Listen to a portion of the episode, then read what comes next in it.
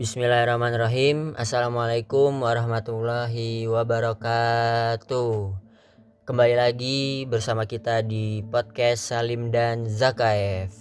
Insya Allah di episode kali ini kita akan kembali melanjutkan pembahasan kita tentang Abu Bakar Yang sekarang ini te uh, tentang sahabat utama dan sahabat terbaik dijelaskan oleh Abu Mansur al-Baghdadi bahwasanya seluruh ahlus sunnah sepakat Abu Bakar adalah sosok terbaik setelah Rasulullah SAW. Lalu selanjutnya adalah Umar, Utsman, Ali dan orang-orang yang dijamin masuk surga oleh Rasulullah SAW. Lalu selanjutnya ada para partisipan perang Badar dan ada para partisipan perang Uhud. Lalu orang-orang yang membayat Rasulullah SAW di bawah pohon pada bayat Ridwan saat perjanjian Hudaybiyah. Lalu kemudian seluruh sahabat Nabi. Ada sebuah hadis Imam Al-Bukhari meriwayatkan dari Abdullah bin Umar ia berkata, "Kami diperintahkan untuk memilih orang-orang pada zaman Rasulullah." Kami pun memilih Abu Bakar, lalu Umar, lalu Utsman. Hadis riwayat atau Broni. Dalam riwayat ini terlihat bahwa Rasulullah SAW tidak menentang hal tersebut. Lalu uh, orang yang paling dicintai oleh Rasulullah SAW dari golongan lelaki adalah Abu Bakar. Hal ini dijelaskan dalam sebuah hadis Imam Al-Bukhari dan Muslim meriwayatkan bahwa Amr bin As pernah bertanya, Rasulullah, siapakah orang yang paling engkau cintai? Lalu Rasulullah menjawab, Aisyah. Ia bertanya lagi, dari golongan lelaki? Beliau menjawab, ayahnya. Ayahnya ini maksudnya Abu Bakar. Lalu Amr bin As bertanya lagi, lalu siapa setelah ia? Dan Rasulullah menjawab, Umar bin Al-Khattab. Dalam riwayat Anas, Ibnu Umar dan Ibnu Abbas tidak disebutkan teks kemudian Umar. Ada lagi hadis dari Abdurrahman bin Humaid dalam musnadnya dan Abu Nuaim meriwayatkan dari Abu Darda katanya Rasulullah SAW bersabda tak seorang pun lebih baik daripada Abu Bakar selama mentari terbit dan terbenam. Dalam riwayat Jabir disebutkan dengan teks tak ada orang yang lebih baik daripada Abu Bakar selama matahari masih terbit untuk kalian dari hadis-hadis yang telah Anda sebutkan di atas sudah cukup menjelaskan bahwasannya Abu Bakar ini adalah sahabat terbaik Rasulullah Shallallahu Alaihi Wasallam. Sampai-sampai Jibril pun mengabarkan kepada Rasulullah Shallallahu Alaihi Wasallam bahwasanya manusia terbaik sepeninggal Rasulullah adalah Abu Bakar. Ini tertera dalam kitab Al-Ausat uh, Sa'ad bin Zurarah berkata bahwa Rasulullah SAW bersabda, Sesungguhnya Ruhul Kudus Jibril mengabarkan kepadaku, manusia terbaik sepeninggalmu adalah Abu Bakar. Nah, jadi begitu pemaparan tentang Abu Bakar sebagai sahabat utama dan sahabat terbaik beserta juga dalil-dalilnya dan untuk selanjutnya akan dilanjutkan oleh Lutfi. Silakan pilih lanjut. Oke, Wo, Anda lanjutkan. Kita akan di sini membahas mengenai bukti dari pernyataan bahwasanya Abu Bakar As-Siddiq adalah salah seorang sahabat yang utama dan sahabat yang paling terbaik di antara sahabat-sahabat yang lain. Jadi Ani akan memaparkan beberapa ayat yang turun mengenai Abu Bakar As-Siddiq radhiyallahu anhu. Ayat pertama adalah At-Taubah ayat 40 yang berbunyi Thaniyatnaini idhuma fil ghari idh yaqulu li sahibihi la tahzan innallaha ma'ana. Yang artinya ia adalah salah seorang dari dua orang yang berada di gua. Pada waktu itu ia berkata kepada temannya, "Janganlah kamu bersedih. Sesungguhnya Allah bersama kita." Seluruh ulama tafsir bersepakat bahwasanya sahabat yang dimaksud dalam ayat ini adalah Abu Bakar As-Siddiq Kemudian salah seorang ulama meriwayatkan dari Ibnu Mas'ud bahwasannya Abu Bakar membeli Bilal bin Robah dari Umayyah bin Khalaf dan Ubay bin Khalaf. Senilai sehelai selendang ditambah 10 awak. Itu mata uang zaman dulu ya.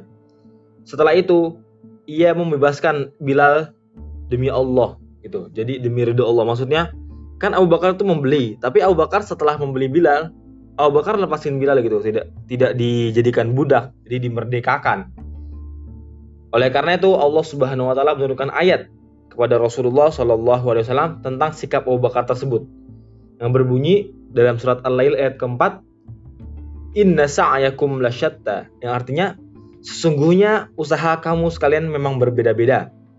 Maksudnya di sini adalah usaha Abu Bakar As-Siddiq dengan usaha Umayyah juga Ubay. Kalau Abu Bakar kan berusaha memerdekakan mereka, sedangkan Umayyah dan Ubay menyiksa mereka. Seperti itu. Menyiksa Bilal maksudnya. Ada juga riwayat bahwasannya Abu Bakar memerdekakan budak-budak di Mekah. Ia memerdekakan budak-budak perempuan lanjut usia yang sudah tua jika mereka mau masuk Islam. Ayahnya Abu Bakar berkata, "Wahai anakku, kulihat engkau memerdekakan orang-orang yang lemah. Mengapa tidak membebaskan budak lelaki yang kuat saja, yang bisa menemani dan melindungimu?" Abu Bakar menjawab, "Wahai ayah, aku memerdekakan budak-budak tersebut hanya menginginkan apa yang ada di sisi Allah Subhanahu wa taala."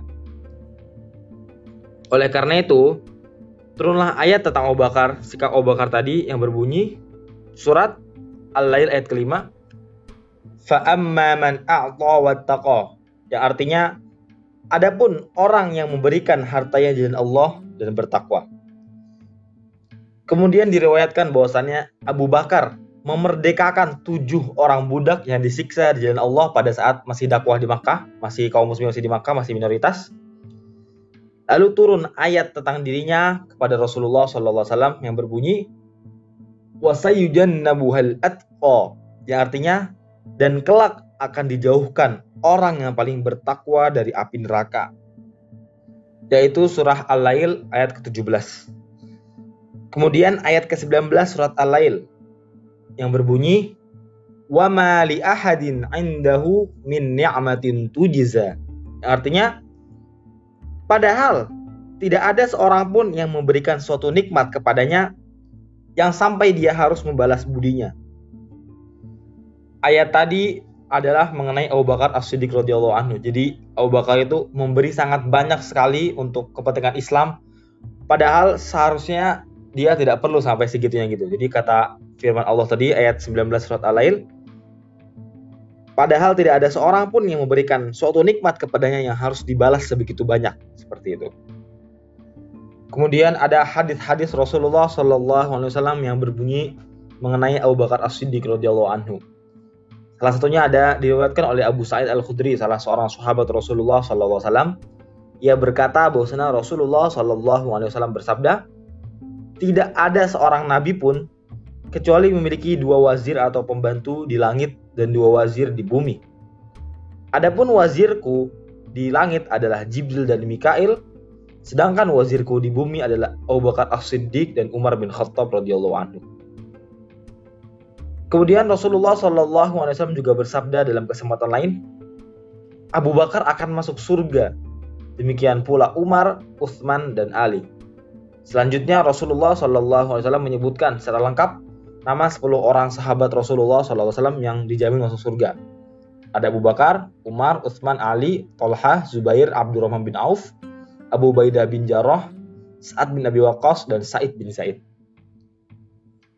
Kemudian Rasulullah SAW juga bersabda dalam kesempatan lain, Sesungguhnya orang-orang yang menduduki derajat-derajat tertinggi di dalam surga akan dilihat oleh orang-orang yang di bawahnya sebagaimana kalian melihat bintang-bintang yang ada di langit. Adapun Abu Bakar dan Umar berada pada kedudukan tertinggi itu. Hadis riwayat Tobroni. Salah seorang sahabat Rasulullah SAW yang bernama Anas bin Malik bercerita bahwasanya Rasulullah keluar menemui para sahabatnya dari golongan muhajirin maupun ansor. Mereka pun duduk, termasuk di antaranya Abu Bakar dan Umar. Waktu itu tidak ada sahabat yang memandang langsung ke wajah Rasulullah kecuali Abu Bakar dan Umar. Keduanya memandangi Rasulullah Shallallahu Alaihi Wasallam dan Rasulullah Shallallahu Alaihi Wasallam memandangi wajah mereka. Mereka tersenyum kepada Rasulullah dan Rasulullah tersenyum kepada mereka. Salah seorang sahabat lain yang bernama Abdullah bin Umar berkisah bahwasanya pada suatu hari Rasulullah Shallallahu Alaihi Wasallam keluar masuk masjid sementara Abu Bakar dan Umar mengiringi beliau di samping kanan dan kirinya. Rasulullah Shallallahu Alaihi Wasallam memegangi tangan keduanya seraya berkata, beginilah kami akan dibangkitkan pada hari kiamat. Dan masih banyak lagi hadis-hadis yang menyebutkan tentang keutamaan Abu Bakar As-Siddiq radhiyallahu anhu. Yang rasanya sudah terlalu banyak gitu untuk disebutkan. Jadi pada episode kali ini cukup sekian. Kurang lebih mohon maaf. Barakallahu fikum. Wassalamualaikum warahmatullahi wabarakatuh. Jangan lupa nantikan episode-episode selanjutnya. thank you